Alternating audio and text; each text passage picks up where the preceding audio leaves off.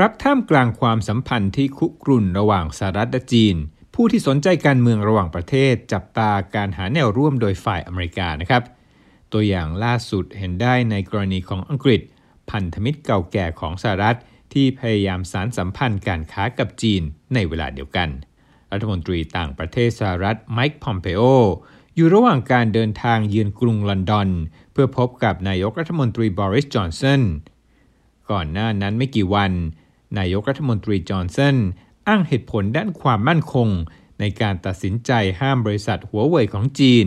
ร่วมพัฒนาโครงการ 5G ของอังกฤษสหรัฐพยายามโน้มน้าวให้อังกฤษทำเช่นนั้นมาเป็นเวลานานกว่าหนึ่งปีแล้ว และเมื่อผลออกมาเช่นนั้น นักวิเคราะห์เห็นว่า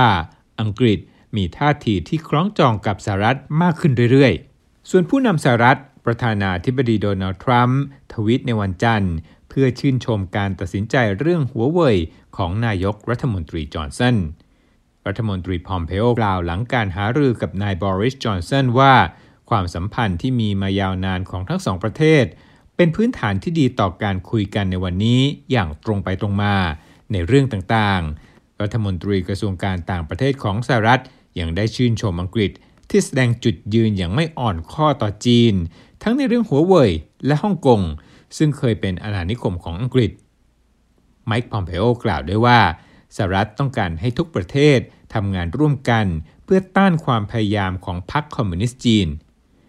นักวิเคราะห์กล่าวว่ากรณีการตัดสินใจเรื่องหัวเว่ยเป็นบททดสอบที่สำคัญของอังกฤษที่เคยโน้มเอียงไปในทางที่จะให้บริษัทยักษ์ใหญ่ของจีนรายนี้ เข้าช่วยพัฒนาระบบการติดต่อสื่อสาร 5G ด้านหนึ่ง จีนดำเนินนโยบายเข้าหาอังกฤษอย่างแข็งขัน เพื่อให้ได้มาซึ่งความสัมพันธ์ทางการค้า ตั้งแต่เมื่อปีคริสตศักราช 2016 ที่มีการลงประชามติให้อังกฤษออกจากสหภาพยุโรปหรือ Brexit แต่อีกด้านหนึ่งสหรัฐซึ่งเป็นพันธมิตรเก่าแก่ของอังกฤษ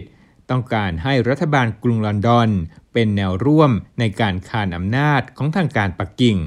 การเดินเกมอย่างรักษาสมดุลของอังกฤษทำได้ยากขึ้นเรื่อยๆ เมื่อสหรัฐ โต้แย้งกับจีนเรื่องการระบาดของโคโรนาไวรัส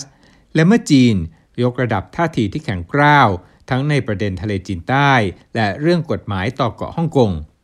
ในสัปดาห์นี้ อังกฤษประกาศระงับความตกลงส่งผู้ต้องสงสัยข้ามแดนกับฮ่องกง เพื่อเป็นการตอบโต้จีนแผ่นดินใหญ่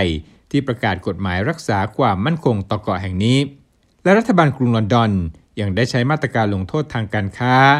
โดยการไม่ขายเครื่องมือหรืออาวุธที่อาจใช้ในการกดขี่ประชาชนภายในเกาะฮ่องกง